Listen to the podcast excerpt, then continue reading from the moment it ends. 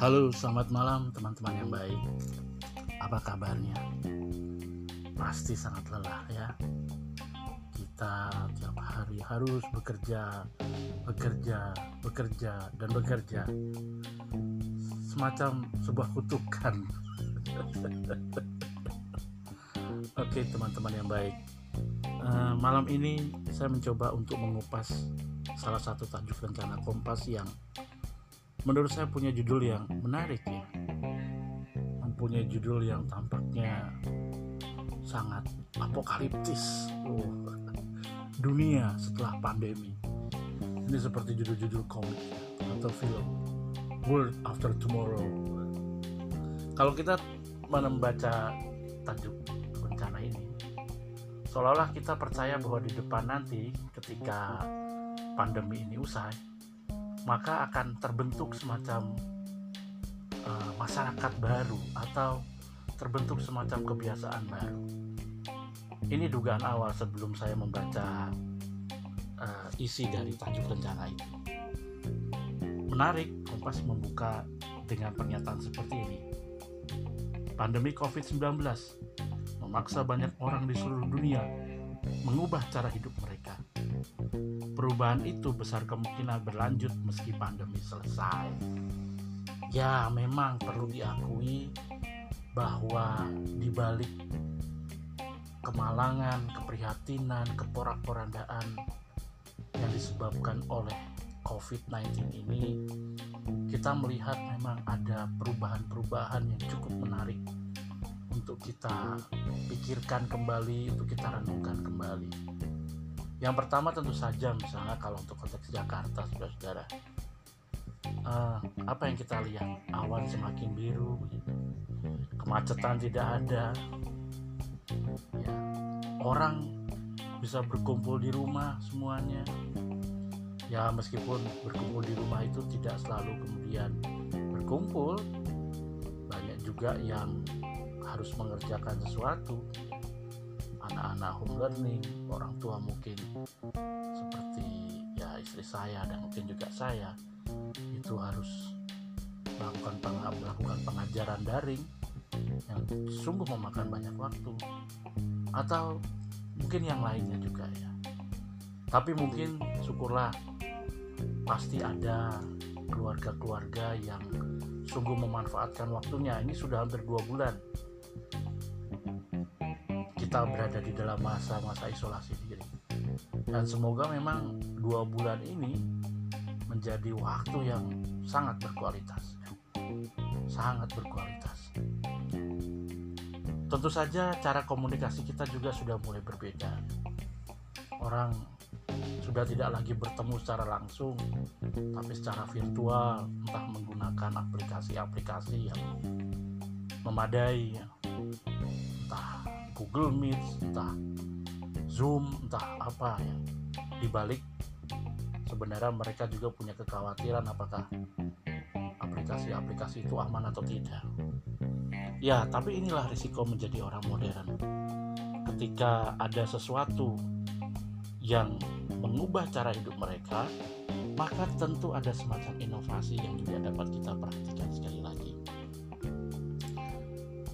Kita melihat bagaimana memang pandemi ini ingin sekali diatasi, ingin sekali cepat-cepat diselesaikan. Tetapi kita juga melihat bagaimana perkembangan-perkembangan baru juga mulai bermunculan secara kreatif. Kalau kita melihat berita yang lain juga diwartakan oleh Kompas pada hari yang sama, saya melihat ada dua ada ada satu hal yang juga sangat signifikan kalau kita tinjau bagaimana wabah itu ternyata mengubah sejarah dunia. Ya. Kita tahu bagaimana di dalam sejarah dunia wabah itu bisa membentuk masyarakat tertentu. Bagaimana wabah itu justru menghadirkan banyak hal. Kemarin beberapa waktu itu tampaknya ada seminar seminar daring yang berjudul Wabah dalam Lintasan Sejarah Umat Manusia Ini pembicaranya ada seorang filolog yang menjadi guru besar uh, di Universitas Islam Negeri ya, Syarif Hidayatullah yaitu Bapak Profesor Dr. Omar Faturrahman. Ini seminar daring dan bagi teman-teman yang belum uh, mengikutinya ada ada beberapa informasi yang menarik. Dikatakan bahwa pandemi yang sudah terjadi sebelum zaman Nabi dan Rasul itu selalu memberi manfaat di balik setiap persoalannya. Ini hal yang menarik untuk direnungkan kembali bahwa ada hal-hal positif yang mungkin dihadirkan, yang dilahirkan dari ketakutan, dari uh, antisipasi, dari upaya supaya mereka terhindar dari wabah. Seperti dikatakan oleh Bapak Profesor bahwa perkembangan yang sangat menarik itu adalah apa? yaitu bahwa wabah ini menggairahkan keilmuan dan riset medis, melahirkan interpretasi keagamaan yang menekankan keseimbangan iman dan akal, serta literaturnya menginspirasi generasi selanjutnya. Ini hal yang sebenarnya perlu disadari benar bahwa ternyata wabah tidak seperti yang juga kita kira selalu misalnya menjadi pembawa malapetaka. Kalau kita membaca bukunya Albert Camus, yaitu Sampar, kita tahu bahwa memang dalam situasi uh, wabah orang tuh diuji orang tuh diuji kebaikannya orang diuji rasa solidaritasnya orang diuji kemanusiaannya. Karena pada saat itu orang bisa saja malah bersikap sebaliknya. Orang mau mencari aman, orang mau uh, lari dari persoalan. Nah, memang selain persoalan-persoalan atau manfaat-manfaat yang memang bisa diambil hal-hal positif ini, tidak dapat kita juga menutup mata bahwa ternyata kekerasan juga terjadi selama pandemi ini. Kekerasan terus berlangsung. Bahkan angkanya naik ini. Di sebelah berita mengenai uh, seminar mengenai wabah dalam berita sejarah umat manusia ditulis juga oleh Kompas bagaimana ternyata kekerasan yang terjadi di rumah tangga itu selama beberapa waktu sejak 16 Maret hingga 19 April 2020 itu sudah ditemukan atau sudah di apa disebutkan ada sekitar 97 pengaduan tentang KDRT kekerasan dalam rumah tangga.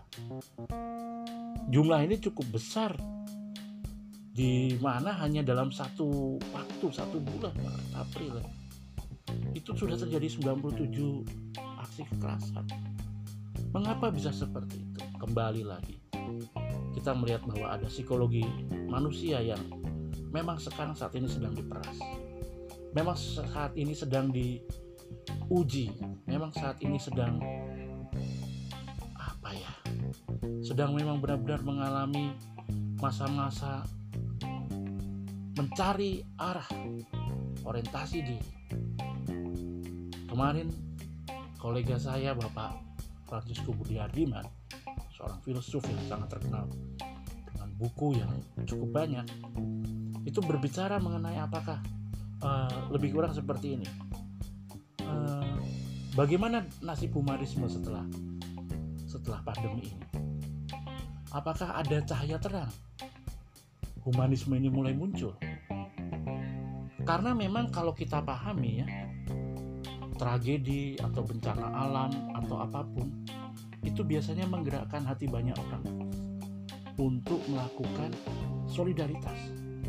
Kita tahu bagaimana beberapa bencana yang terjadi di negara kita itu menggerakkan banyak orang dari dari luar negeri untuk membantu.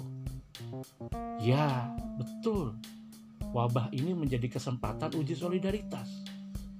dan apa yang dikatakan oleh tajuk rencana dunia setelah pandemi seharusnya memang harus dikembalikan bagaimana kemanusiaan kita itu dapat diuji. Apakah ada semacam kesempatan yang membuat hidup kita lebih manusiawi? Apakah ada kesempatan yang bisa membuat hidup kita menjadi lebih bermakna? Jangan sampai kalau pandemi ini selesai, maka yang terjadi malah persaingan keras antar negara-negara yang punya ekonomi yang kuat. Karena kemudian mengambil ceruk-ceruk yang pernah hilang selama pandemi. Atau orang kemudian melanggengkan hal-hal yang sifatnya uh, demi kepentingan sendiri. Ya mungkin contoh, orang kemudian melihat perusahaan-perusahaan besar melihat bahwa oh ternyata bekerja dari rumah itu lebih efektif dan efisien Ya, tapi tidak semua pekerjaan itu dapat dikerjakan di rumah. Bahkan dalam konteks pendidikan sekalipun itu tidak bisa. Tetap harus diadakan tatap muka. Ini sesuatu yang menarik untuk dipikirkan. Ini jatah waktu saya sudah sebentar lagi habis ini untuk bicara. Nah, lalu apa yang bisa kita simpulkan teman-teman yang baik? Dunia setelah pandemi, apa yang terjadi? Mari kita tengok diri kita. Jika pada masa pandemi kita, pada masa pandemi seperti ini, kita merenungkan hal-hal yang baik, kita melakukan hal-hal yang baik, pasti hal-hal itu akan terus juga dilakukan. Tapi kalau kita berpikir hanya untuk kepentingan diri kita sendiri, hanya untuk memuaskan diri kita sendiri, maka hal itulah yang akan berlaku ke depan. Saya harap ini menjadi kesempatan untuk menguji solidaritas kita, untuk menguji kemanusiaan kita. Apakah wabah ini, apakah pandemi ini mampu menjual, mampu membuat hidup kita menjadi lebih manusiawi. Itu saja, rekan-rekan, teman-teman yang baik. Sampai jumpa lagi di Paul Bicara esok uh, episode berikutnya masih akan ada pembicaraan lain. Itu saja, tetap bersemangat, jaga diri baik-baik, stay safe, stay healthy. God bless you. Visit.